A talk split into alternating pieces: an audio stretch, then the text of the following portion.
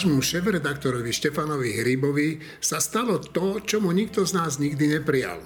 Mal pozitívny test na koronavírus. Už týždeň je v domácej karanténe a zatiaľ sa zdá, že choroba má mierny priebeh. Slovo negatívny sa v našej mysli vždy spájalo s niečím nie veľmi dobrým. Dnes je to však inak. Celá redakcia a ľudia, ktorí pracujú v klube pod lampou, sa dali testovať. Všetky výsledky boli našťastie negatívne. No a treba povedať, že to je pozitívne. Po veľkej dezinfekcii sa dnes otvára aj náš klub. Počúvate týždeň s týždňom a s Eugenom Kordom a dnes tu so mnou sedia aj niektorí moji eh, negatívni kolegovia. Marina Gálisová. Mariana Zádecká. Martin Mojžiš. Šimon Jasňák. Filip Vačko.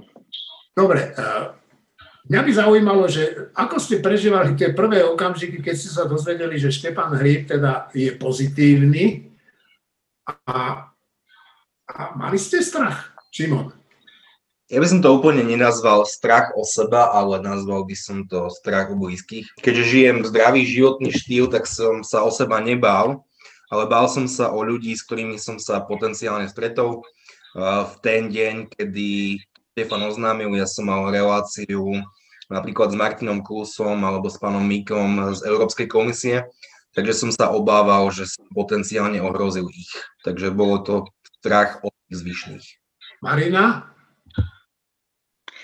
E, no, tak e, mala som, ja v prvom rade som reagovala s takou určitou účasťou, lebo si viem predstaviť, že človek, ktorý toto dostane, tento výsledok, tak začne zvažovať, že koho všetkého mohol nakaziť tak e, a ja už v posledných akože mesiacoch, týždňoch, ja to už tak vnímam, že príliš sa u nás e, rozoberá, že ako si to mohol dostať, čo si zle robil, proste ten klasický rodičovský postoj, že dieťa vám ochorie a vy ho v prvom rade zvozíte pod čiernu zem, že čo všetko zle porobilo.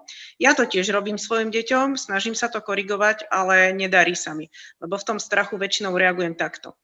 No a čo sa týka spoločenskej diskusie, tak si myslím, že už by nastal čas sa presunúť naozaj k účasti s ľuďmi, ktorí toto dostanú a nie ich nejakým spôsobom príliš kritizovať. Takže ja reagujem na takéto veci. Keď sa toto niekomu stane a v okolí mojom sa to stáva, vždy s účasťou. No ale ja som sa ťa nepýtal na to, ja som sa ťa pýtal na to, že, že či si sa bála. A ak nie, tak prečo nie?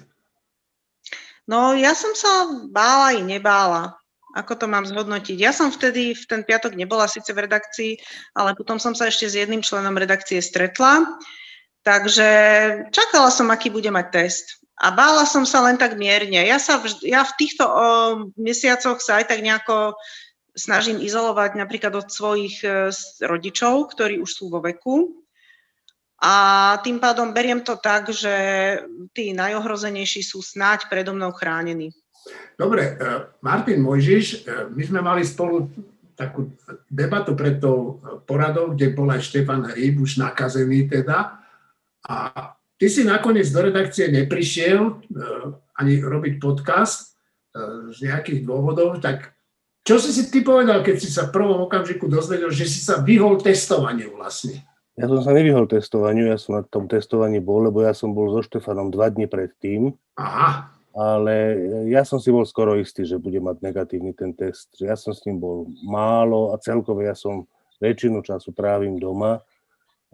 Aj to školy prednášky mám cez počítač a tak. To znamená, že ja som si bol, ja som sa nebál, ale nebál som sa preto, že som si bol takmer istý, že to nemám.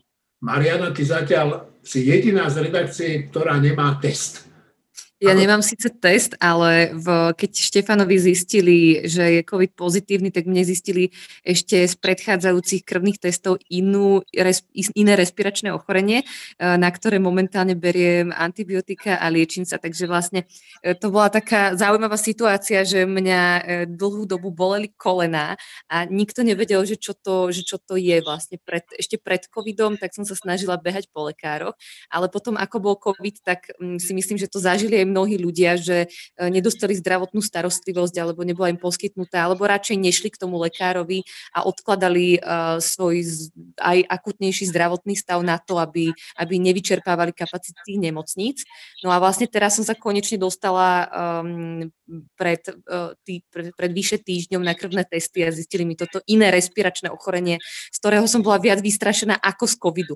Takže vlastne uh, ja som bola veľmi rada, že v redakcii všetci uh, túto správu, aj keď bolo to také že zvláštne, ale vedela som, že príde, že určite niekto z nás časom bude COVID pozitívny, ale celé sa to zvládlo nejakým spôsobom. Uh, nikto nikoho neobviňoval, stalo sa to, stalo sa to a jednoducho sme to zobrali uh, celkom zodpovedne. Zo dňa na deň sme už neprišli, všetci si rob, robili svoju prácu z domu a bolo to celkom dobre zvládnuté podľa mňa, takže ďakujem všetkým. No, no ďakujte hlavne niektorí som vás nútil chodiť s tými ja som rada, že ty máš, uh, Jeňo, že ty máš hlavne, že si mal takú intu, intuíciu, že si tie posledné razy už sa, si sa vyhýbal tomu kontaktu s nami a dobre si robil. No, no.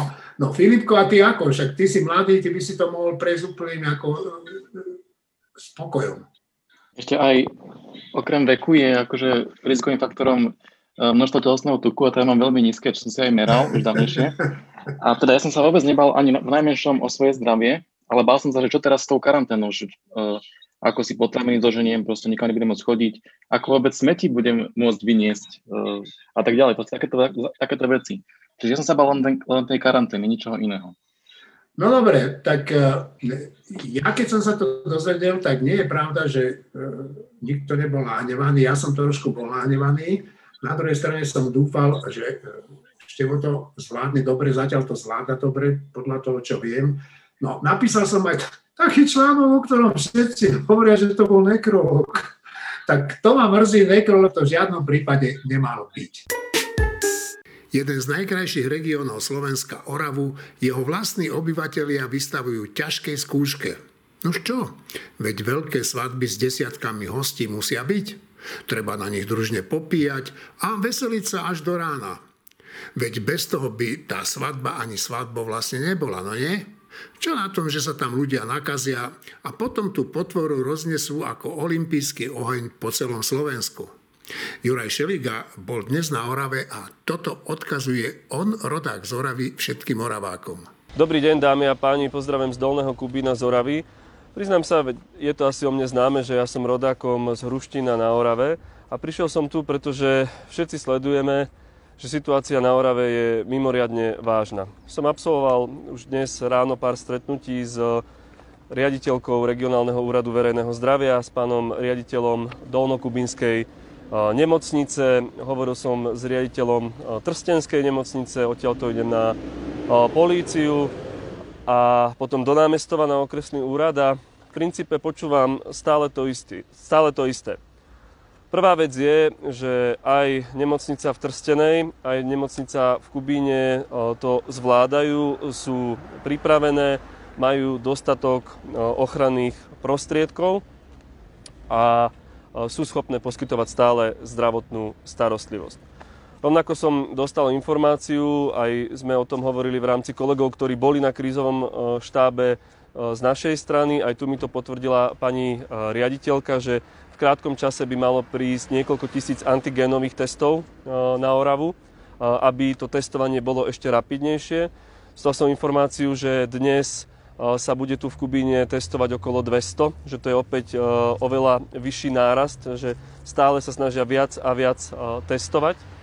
Rovnako veľmi ďakujem aj ministrovi obrany Naďovi, aj pani riaditeľka Úradu verejného zdravia mi už ukázala priestory, ktoré sú nachystané na to, aby mohla prísť armáda, aby mohli pomôcť s tým uh, dohľadávať kontakty.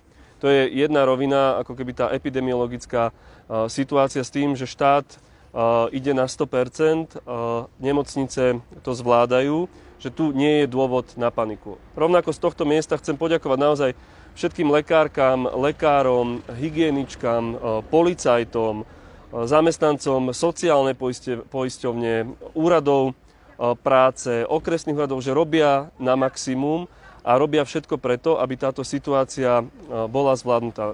Za to klobúk dole sú to ľudia v prvej línii, ja som chcel počuť aj od nich veci, aby som ich vedel s kolegami ďalej tlmočiť na krízovom štábe. Máme veľké množstvo aj poznámok, aj nových informácií, ktoré sú naozaj z praxe. Nechceli sme to riešiť zo stola alebo od stola z Bratislavy, práve preto som prišiel.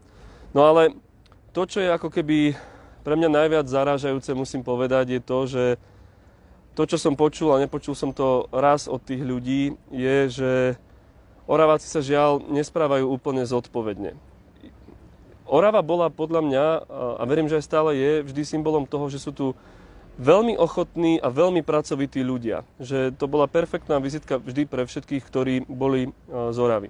Dnes sa mi trochu zdá, že z toho, čo som si vypočul, že Orava sa trošku stáva takým symbolom nezodpovednosti tých ľudí.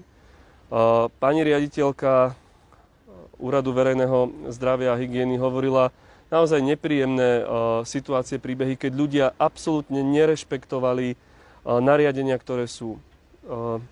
To je nielen o tom, že štát má pomáhať. To je absolútne, to je nespochybniteľné, ale je to aj o tom, že budeme zodpovední. Ja z tohto miesta chcem vyzvať naozaj všetkých ľudí na Orave. Ja viem, že tá situácia je ťažká. Viem, že tie rúška nám lezú na nervy.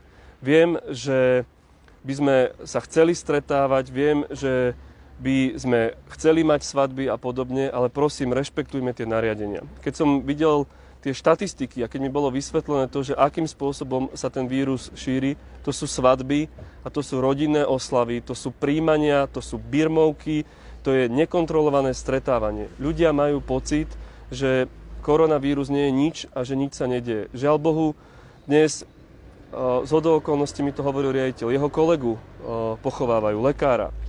Ďalší lekár z Hornej Oravy leží na iske mladý človek, študent, mŕtvy na koronavírus. To bola príčina.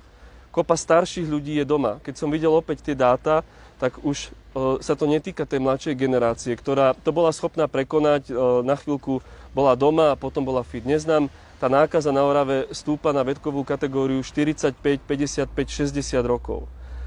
Gro, naozaj, gro tej nákazy pochádza zo svadieb, z rodinných oslav a zo stretávania sa s ľuďmi.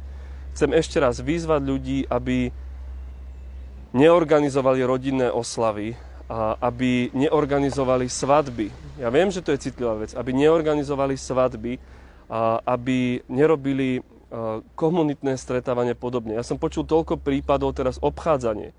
Bola svadba, kde žiaľ Bohu 30 ľudí dali do hotela, 30 ľudí do hotela o 5 kilometrov ďalej a, a ďalších 10 ľudí na záhradu. A nemesta so ženichom behali uh, hore do medzi tým. S tým, že tam ešte prišla zdravotná sestra, ktorá bola nakazená, už vedela, že je nakazená a potom chodila hore. Toto je veľmi nezodpovedné. Naozaj, ja chcem veľmi pekne poprosiť a apelovať na ľudí. Koronu sme schopní zvládnuť, ak budeme zodpovední.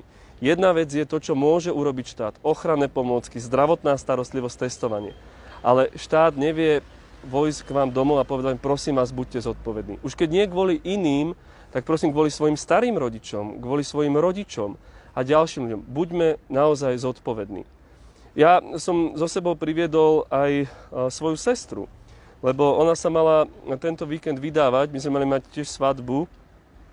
Rovnako moja mama má budúci týždeň narodeniny, tiež, však ja som zoravý z normálnej rodiny, je zvykom sa stretávať. Všetko je zrušené a priviedol som mu pre, preto, aby ľudia to nebrali ako len apel odo mňa, ale ako reprezentant toho, že, ktorá tiež musela zrušiť a preložiť svoju svadbu. Že to nie je niečo, že čo my ako predstaviteľi, ako politici hovoríme, že, že urobte to a nás sa to netýka. To sa týka nás všetkých. A teraz by som na chvíľu dal slovo, nech sa páči.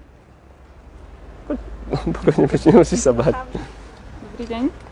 A, tak my sme mali mať zajtra, 10.10. 10. 10. svadbu. A, avšak kvôli pandémii koronavírusu sme sa ho rozhodli zrušiť. Samozrejme, nebolo to jednoduché rozhodnutie. A tento náš deň sme sa pripravali už rok popred. Najlepšie svadobčania vedia, čo to všetko obnáša pripraviť svadbu, koľko je s tým starosti, čo všetko musíte vybaviť, na čo netreba zabudnúť. Mali sme už dôkladne pripravené do detajlov naplánované, čo bude, kedy, ako, kde. Avšak chceme, aby ľudia boli zdraví, aby boli, aby sa cítili bezpečne na našej svadbe. Preto sme sa ho rozhodli preložiť na budúci rok. Veríme, že situácia bude lepšia a veríme, že si svadbu užijeme naplno vo všetkým, čo k tomu patrí. Vaše meno? Tereza.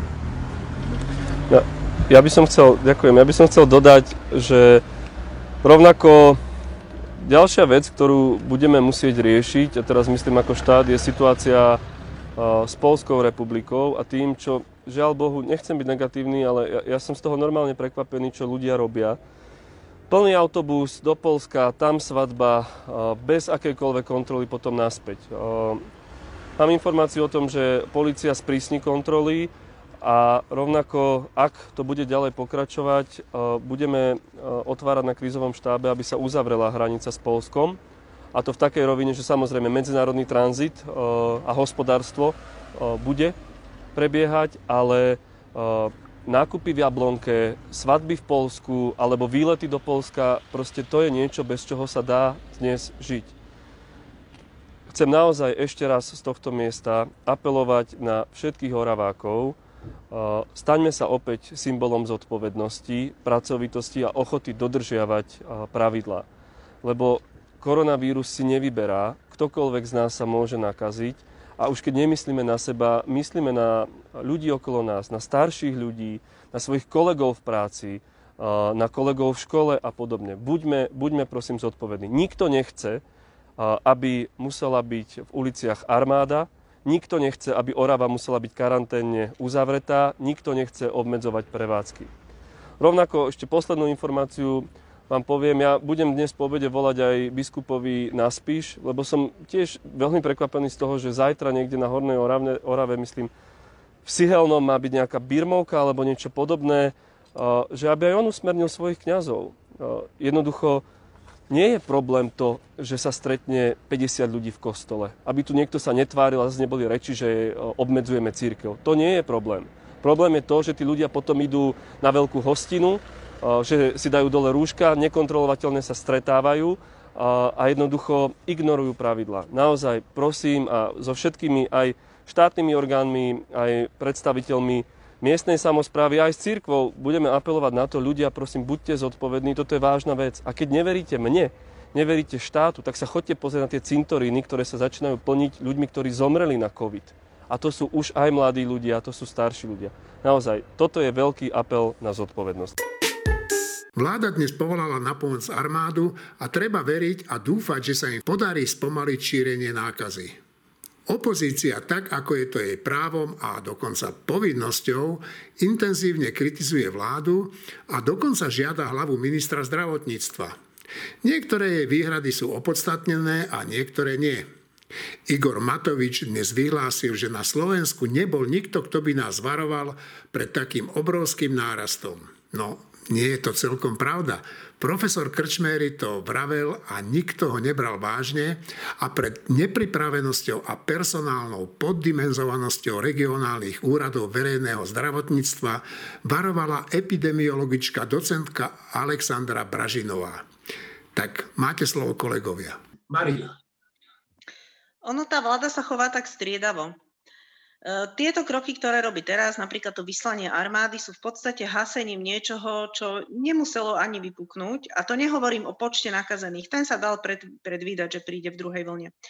Ale keďže sa to dalo predvídať, tak sa dalo pripraviť napríklad e, kapacity hygienikov, kapacity na trasovanie, e, pokojné manažovanie situácie, technické postupy, čo treba robiť, ktoré mali byť nie že verejne prepierané na tlačovkách, ale zasielané jednotlivým rezortom a jednotlivým úradom a inštitúciám, čo robiť v prípade zhoršenia situácie. Toto malo byť dávno hotové.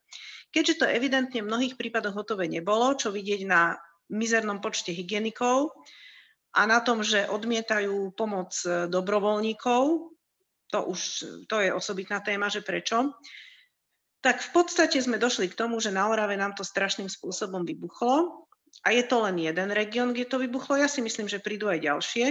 a že to bude ukážka toho, že zase potom sa bude hasiť niečo armádou a podobne. Pritom tá armáda mohla byť činná už dávno a nie takto bombasticky a nie spôsobom, ktorý vyvoláva aj nesprávny dojem nejakého nátlaku.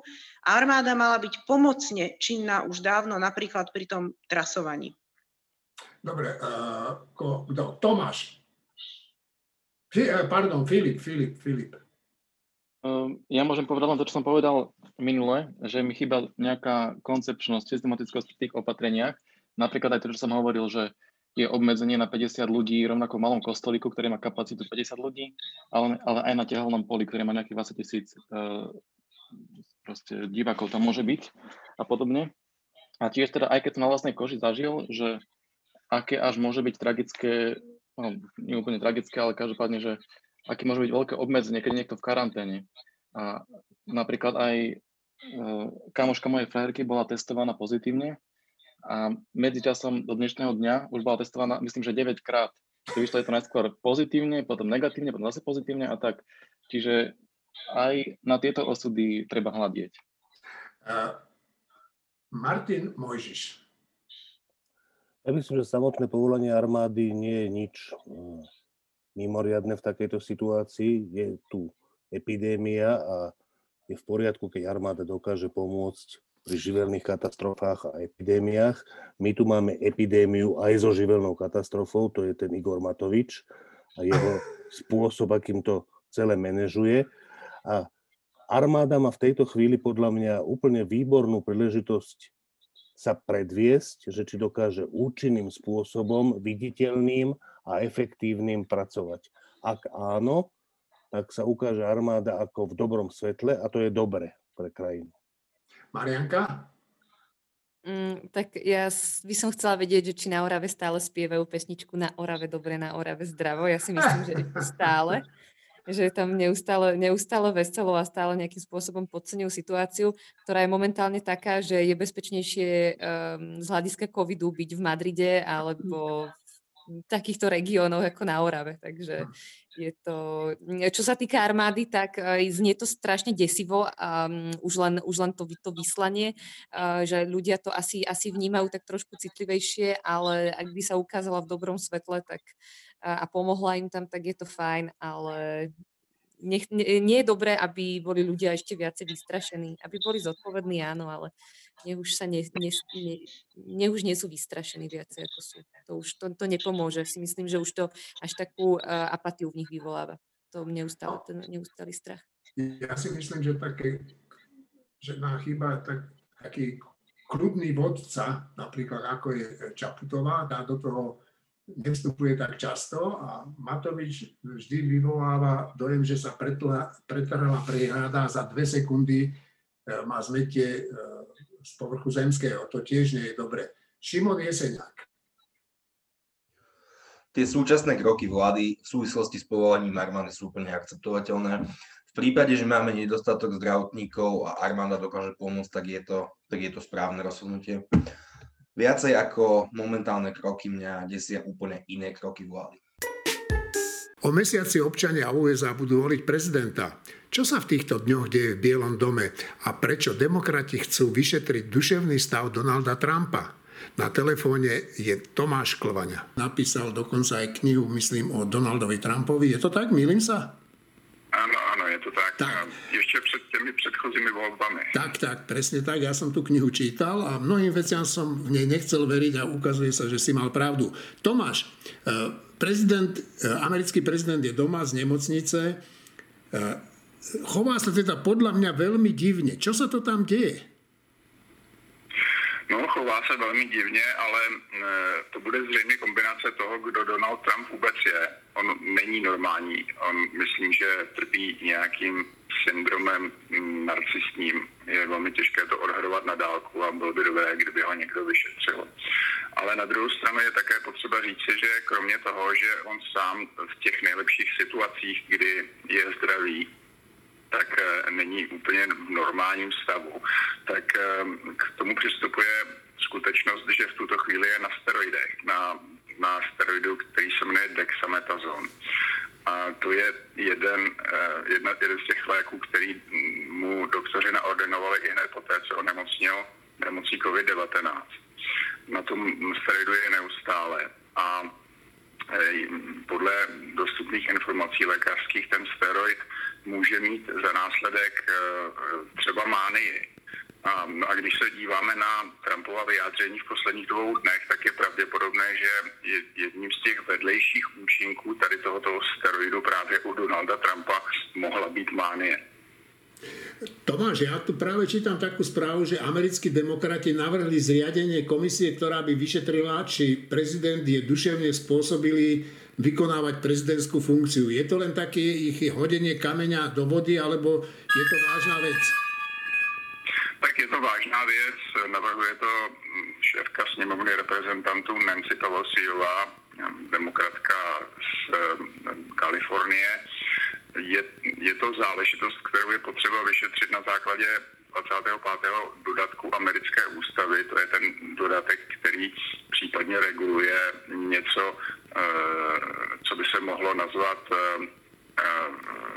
předání moci v okamžiku, prezident není způsobilý vykonávat úřad. Tohle se normálně dělává například v době, kdy prezidenti podstupují narkózu. Během prezidentství George Bushe třeba, kdy on šel na vyšetření střes a musel, musel, se, musel, musel jít pod narkózu, tak podle tohoto dodatku předal na určitou část moc svému viceprezidentovi ten dodatek také reguluje situace v okamžiku, kdy prezident s tím nesouhlasí a nepředá moc dobrovolně. A k tomu se ale musí vyjádřit jeho vláda.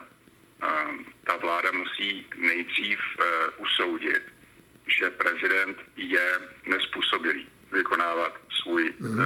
svůj mandát. A k tomu pochopitelně nedojde, protože to jsou lidé, kteří jsou Trumpovi naprosto lojální, kteří totálně podlehli jeho kultu. Um, lidé, kteří byli trochu um, uh, své právní, kteří uh, v té vládě fungovali uh, předtím a snažili se prosazovat uh, jinou politiku trochu, než prosazoval Donald Trump. Ty z té vlády, ti z té vlády už dávno odešli. V tuhle, tuhle chvíli jsou ve vládě v zásadě jakýsi kývalové a v žádném případě nelze očekávat, že tahle ta iniciativa ze strany demokratů bude mít úspěch. Pochopitelně je to proces, který by trval delší dobu a my máme dovolet už jenom měsíc. Takže se dá říct, že, že Nancy Pelosiové je to vlastně docela chytrý předvolební tah. No, keď sme už pri tých voľbách, teda že kvôli tomu aj telefonujeme, tie šance prezidenta Trumpa sa zvyšujú alebo znižujú s tým, čo vidíme, ako sa chová s jeho zdravotným stavom? My nemáme pořád k dispozici příliš, příliš mnoho těch průzkumů veřejného mínění, které by se odehrály v té době, kdy už on měl covid, anebo třeba teď byl propuštěn z té nemocnice domů do domácího ošetřování.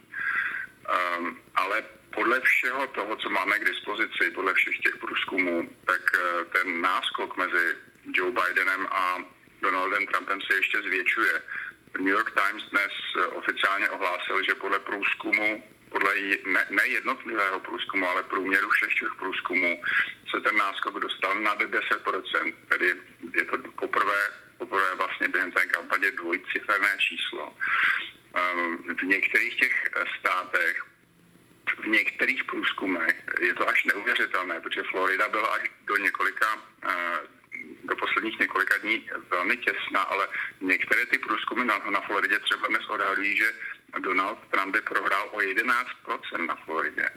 To je pravděpodobně průzkum, který je, tomu se říká outlier, tedy statisticky občas některý tenhle ten, z těch ten průzkum vyletí. Ale takových průzkumů se začíná objevovat víc. To znamená, můžeme celkem bezpečně odhadovat, že právě v této chvíli Donald Trump pro, prohrává s Joe Bidenem jednak v těch celostátních, mám tím na mysli ty federální průzkumy. A pak také, a co je pochopitelně mnohem důležitější na základě amerického systému, v těch 6 až 10 státech ve středu, které budou rozhodovat, takzvané, takzvané swing states, tak v naprosté většině těchto států on prohrává. Jenom, aby si, jenom ti dám takový příklad. No. Eh, George, Georgia, stát Georgia na jihu, anebo Iowa na středozápadě, to v posledních letech bývaly velmi solidně republikánské státy. Trump tam vyhrál bez větších obtíží. Eh, tak Joe Biden a jeho kampaň v tuhle chvíli zvyšují utrácení na televizní reklamní spoty v těchto dvou státech protože podle jejich interních průzkumů a podle veřejných průzkumů, ty interní průzkumy těch kampaní bývají mnohem, mnohem spolehlivější než, než ty veřejné průzkumy těch televizních společností nebo novin. Tak uh, uh, to vypadá tak, že ta situace jak ve Georgii, tak v Iově je nerozhodná. To znamená, Joe Biden tam má, má šanci vyhrát. Takže když to, když to všechno sečteme a potrhneme, tak právě v tuto chvíli na začátku, na začátku uh, října, eh, kdyby se volby konaly teď, tak by, tak by Donald, Trump, Donald Trump prohrál velmi drtivě. Ale pochopitelně do voleb máme ještě měsíc. To bol Tomáš Kloňa. Tomáš, ďakujem ti veľmi pekne. Vláda predstavila plán obnovy Slovenska. Väčšina novinárov ho hneď strhala po čiernu zem a ja nie som si celkom istý, že úplne oprávnené. Kolegovia, čo je to ten plán obnovy? Filip, čo je to vlastne ten plán obnovy? Poviem len v skratke, že e- Európska únia alebo Európska komisia schválila uh, plán, proste, ako, ako dá svojim členským štátom uh, nejaké financie, hlavne vo forme pôžičiek, ale aj vo forme dotácií, grantov, uh, na to, aby si mohli obnoviť svoje ekonomiky po pandémii koronavírusu. A teda Slovensko, slovenská vláda nedávno predstavila už oficiálne ten dokument, v ktorom sú ich reformné plány a teda ako som ja kritizoval už viackrát, tak je hlavne plný prázdnych fráz, nereálnych vízií a tiež aj e, prehaných finančných nárokov, že oni tam plánujú no, niekoľko násobok toho, čo my môžeme vôbec dostať. Áno, Filip, ale však oni zároveň jedným dýchom dodávajú, že to není výsledný dokument, že o ňom, o ňom sa chce diskutovať a má sa diskutovať a že nakoniec aj tak budú prijaté len niektoré z tých bodov, Takže mm, je takáto kritika na mieste, taká ostrá? No veď ja, ja o tom teraz kriti- uh, diskutujem. Čiže toto ja hovorím, že ak to chcú prerobiť, tak tieto veci by mali napraviť. Šimon Jeseniak? Ja neviem, čo ostré povedal Filip, podľa mňa povedal zatiaľ, pardon, povedal zatiaľ iba, iba číre fakty. Filip na to robil výpočet na realizovanie všetkých tých opatrení, ktoré v tom dokumente sú je potrebných asi 400 alebo 500% viacej peňazí, ako máme k dispozícii. No ale oni netvrdia, že všetky tie opatrenia chcú no, presadiť, no tak preto sa mi to nezdá celkom fér. Ja ti to prirovnám uh, k programovému vyhláseniu vlády. Je to taká slohová práca, ktorá je abstraktná, hm, vágna a častokrát nerealizovateľná. Dobre, Sú tam aj dobré body, ja som ich už, o nich už minule hovoril. Martin Mojžiš chce reagovať. Ja som sa na teba reagovať, sa mi to nezdalo, akože to, keď napíšu, to, keď napíšu oveľa viac, než, než sa z toho dá realizovať a pošlu to tomu, kto dáva tie peniaze, to je podľa mňa čistá absurdnosť. Ale to Martin, to... takto, takto není. Pozor, to sa ešte bude o tom do, do jary diskutovať a tam pošlu nejaký... Nie, nie, nie. Do 15. októbra musia poslať nejaký dokument a do 15. apríla alebo do konca apríla už konkrétne konkrétne. No ale nemôžeš dať v oficiálnom dokumente, ktorý tam už posiela 5 krát viac, než reálne chceš. Tým tam máš postať, že čo chceš a potom to upresníš a urobíš konkrétne plány s konkrétnymi rozpočtami. Ja to nemôže byť 15. oktobra, ale nemôže byť 15. oktobra oveľa viac, lebo ja, teda keby som bol ten, kto dáva tie peniaze, tak by som povedal, výborne, tak vám tie peniaze nedám, No. Pretože vy neviete predložiť základný dokument, z ktorého by bolo jasné, na čo ich pýtate. Vy ich proste pýtate, na niečo ich už len použijeme. Ale oni, tvr- oni tvrdia, Martin, že toto nemá byť ešte konečná vec, že oni majú predložiť len to, čo by možno chceli a že či tam nie sú veci, ktoré by tej Európskej komisii vadili. To je vynikajúce v tom, že oni môžu takéto veci tvrdiť, lebo na druhej strane nestojí nikto normálny, ale na druhej strane stojí Európska únia, Európska komisia, ktorá dala na začiatku tak vágne pravidlá, a že vlastne tam není jasné, že ktorý dokument, akože oni keby tam poslali akože toaletný papier s kresbami zo škôlky, tak tiež to je niečo asi zo vzdelávaním a asi zdravých detí, čiže aj zdravotníctvom, ktorí v budúcnosti budú na trhu práce, takže aj s ekonomikou. Nie, nie, nie, takto sa to proste robiť nesmie, ale keďže na druhej strane stojí Európska únia, tak sa to tak asi robiť môže. No, najprv e, Šimon sa hlásil a potom Filip. V prvom rade, ono to znie strašne kruto, ale my, keď tam pošleme akýkoľvek dokument, tak je len nízka šanca, že by sme tie peniaze nedostali, alebo takmer nulová šanca. Táto pôžička a tieto granty je v prvom rade politický projekt a signál, že sme jednotní a, a spoločne to zvládneme. A to je vlastne to riziko, že my tie peniaze naozaj takmer budeme asi môcť použiť aj na také pofiderné a divné projekty, Víť lavičky v Nušte za 20 tisíc jedna. Bude to asi kontrolované, bude to asi prísne, ale neviem si predstaviť svet, v ktorom by sme tie peniaze nedostali. Filip? Som ti chcel zhrnúť, že prečo je také zlé, že tam dali uh, akože o toľko väčšie finančné požiadavky, ako reálne môžu realizovať. A to preto, lebo tá najťažšia vec na tom je vybrať tie priority, určiť si priority.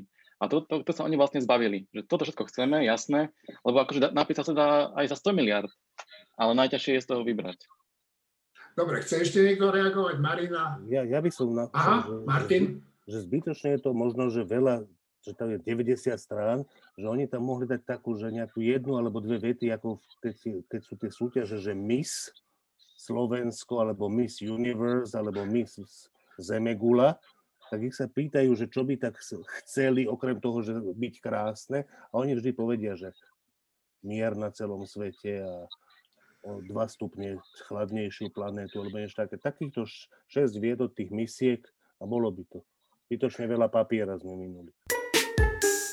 Po čakaní začínajú pribúdať uchádzači, ktorí by si chceli sadnúť na stoličku generálneho prokurátora. To, koho si poslanci po ich vypučutiach nakoniec vyberú, je mimoriadne dôležité a tak by sa Igor Matovič nielen mohol, ale aj mal zdržať akéhokoľvek ich hodnotenia o spôsobe, akým do výberového konania vstúpili. No povedať o Jozefovi Čentešovi, že mu jeho nominácie od viacerých právnych subjektov pripomínajú kartelovú dohodu, je mimoriadne nešťastným vyjadrením. Mal by tak povedať niečo aj o tom, či sa poslanci Olano nepokúšali presvedčiť právnické fakulty, teda niektoré právnické fakulty, aby dali od Čenteša ruky preč. A možno by sme sa mali niečo dozvedieť aj o jednom z kandidátov, ktorý intenzívne rokoval so stranou pána Pelegrínyho a hľadal podporu a lobbying od bývalého generálneho prokurátora Jaromíra Čižnára. Ten človek je už na zozname budúcich možných generálnych prokurátorov. Vážna vec. Ja si myslím, že je tu jeden kandidát, to je sudca Najvyššieho súdu, pán Kliment, ktorý určite vadí jednomu z tých ľudí, ktorí sú na, e, na tomto podcaste. Martin Mojžiš, prečo nie Kliment? Ešte, ja som sa tu pred nejakým časom podľa mňa úplne zbytočne a nepatrične rozčúlil, keď sme rozprávali o uh, Danielovi Lipšicovi ako o možnom kandidátovi na generálneho prokurátora. Daniel Lipšic je podľa mňa, že nekonečne lepší kandidát než Kliment, a keď si predstavím, že aj ten sa mi zdal predsa len nevhodný na generálneho prokurátora, takže som sa rozčúlil, tak ja si nechcem ani predstavovať, čo by som tu, čo by som tu predviedol, keby som začal rozprávať o Jurajovi Klimentovi. Takže nebudem rozprávať o Jurajovi Klimentovi. Ja chcem len toľko povedať, že, hm, že koľko ich bude sa nakoniec dozvieme až po štvrtej. Čo mi prekáža na tých kandidátoch, že od mnohých z nich som počul veľa e, múdrych rečí, ale nikto nepovedal tú zásadnú vec, že vlastne e, byť generálnym prokurátorom inštitúcie, ktorá, ktorú sme zdedili po komunistoch a nechcieť ju zmeniť tak, aby fungovala ako normálna demokratická inštitúcia a toto si myslí, že nech to zostane tak aj pán Čenteč, ktorého ja mám v úcte, tak to považujem za hroznú vec. Uh, Šimon Jeseniak aj Marina potom. Tak najprv Šimon, potom Marina. Ja viacej ako samotné mená, ktoré kandidujú na generálneho prokurátora, zaujal pán premiér Matovič, ktorý povedal, že to, že Čenteša nominovalo viacero subjektov, zaváňa kartelovou dohodou. To je asi všetko, čo sa k tomu dá povedať. Už nie, tak, sú ešte veci, ktoré sú bizarnejšie, ale to v tom rebríčku je na púšnom mieste. Marina Gávisová? Ja som si myslela, že k tomuto už ani nedôjdeme, lebo to opakujeme pravidelne každý podcast, ale ono to asi treba opakovať. My 30 rokov po revolúcii nie sme schopní vykopnúť jeden obrovský monolit sovietského typu, ktorým je tento typ prokuratúry. Pred 30 rokmi, keď padol komunistický režim, ja poznám osobne sudcov, ktorí doslova, že sa byli za to, aby už vtedy sa urobila prokuratúra typu skôr ako štátne zastupiteľstvo, aby sa to proste celé zreformovalo, zmenilo. Nie, aby sa tam zmenili tváre, ale aby sa zmenil systém. Títo ľudia sú ešte stále nažive, väčšinou sú už, mnohí sú už v dôchodku, mnohí rezignovali, ale ten pocit, že keď čítam ich texty, ktoré vznikli v roku 90 alebo 91, a ja ich čítam a tie texty sa dajú do bodky aplikovať na dnešný systém, pretože ten stále nebol zmenený, to je hrôza. A vtedy ma chytá strašná frustrácia z tejto krajiny, že tu nie sme schopní elementárne potrebnú zmenu urobiť a o 30 rokov neskôr sa stále len márne bavíme o tom, pretože relevantní ľudia to nechcú spraviť, že by to bolo treba urobiť. Neviem, prečo Igor Matovič prišiel za s takou bombastickou vecou, že konečne budú môcť tí ľudia zo zahraničia, ale aj u nás, voliť cez internet. No a mne dnes dopoludnia Šimon Jeseniak povedal, že prečo to podľa neho je zlá vec. Šimon, prečo je to zlá vec? Dve veci. Prvá je technické zabezpečenie. My sme videli, ako je, ako je zapojené a funkčné Eh, chránené dátové úložisko pri, pri, eh, pri IKASe, hackuj to veľmi ľahko, dáta unikli. Teraz, keď sme s Marinou Galisovou písali o tom, že aplikácia e-zdravie je nebezpečná, že to trekovanie ľudí môže uniknúť, nemali sme úplne pravdu, neunikli len asi, ale unikli aj, unikli aj dáta o testovaných Eugene, neviem, čo hovoríš. Nič som nepovedal. Len hovor pekne. Prepač. Takže, takže to sa potvrdilo a tie voľby cez internet sú ešte, ešte o mnoho väčším rizikom z bezpečnosti. A druhý príklad. Tak si vezmete, že Slovensko je preborníkom vo volebnej korupcii. Nie len v parlamente, ale bežne sa dialo to, že sa volilo tzv. autobusom. Vysvetlím ten systém. Prvý človek ide do miestnosti, vezme všetky hlasovacie lístky, do urny hodí prázdnu obálku a takto to pokračuje. Tí, tie správne strany sú nejakými, nejakými ľuďmi zakruškované a dostávajú tí ľudia volebnú, uh, volebnú odmenu. No aj my im to chceme ešte zjednodušiť, um, tak si vezmeme, že vezmeme jeden notebook, nabehneme do marginalizovanej osady, do chudobného regiónu alebo do krčmy, kde muži a ženy vo veľmi veselom stave im dojdú peniaze a my im kúpime dve borovičky v hodnote euro 20 a za euro 20 si kúpime, si kúpime hlas. Je to nebezpečné a je to šialene veľký priestor pre volebnú korupciu. Toto sa nám naozaj nemusí oplatiť. Keď to bude mať 20-30 krajín na svete zavedené, bude to bezpečné, bude to overené, potom si na to kúpme licenciu, alebo radšej si ju nekupujme, lebo my tú volebnú korupciu nejak obídeme, tak to spravíme. Je to zlý nápad. Dobre. Ešte vidím, Filip chce reagovať? Áno, že súhlasím so Šimonom, že na Slovensku sú tie rizika po viacerých stránkach povedzme vyššie ako inde, ale mnohí, mnohí majú takú predstavu, hovoria, že pozrite sa, v tom Estonsku to funguje, prečo to nemôže fungovať aj inde? Lenže ono to v tom Estonsku nefunguje tak super, ako si mnohí myslia. Poprvé bezpečnostní experti poukazovali na rôzne uh, aj akože konkrétne zlyhania, ale aj, zlyha, aj uh, v tom, že ten systém samotný uh, je rizikový. Proste dnes, dnes, dnešné technológie neumožňujú bezpečné realizovanie týchto volieb. Niektorí hovoria, že ale ako je potom možné, že môžeme mať internet banking bezpečný. Lenže internet banking nie je anonymný. Čiže buď môžeme mať voľby anonymné alebo bezpečné, ale nie obidve naraz. Ešte chce reagovať Šimon. Ja si myslím, že toto je naozaj populistický ťah a populistický krok. Myslím si, že to znie ľúbivo, myslím si, že to znie dobre a myslím si, že to je zlé, celý ten nápad. Dobre, no e, je tu ešte veľa tém, o ktorých by sme sa mohli baviť a o ktorých sme sa aj e, dohodli, že sa budeme baviť, ale ja si myslím, že môžeme všetko ukončiť. E, ja sa vám chcem všetkým poďakovať a popriať vám najbližšie týždne prežiť v dobrej nálade a v dobrom zdraví.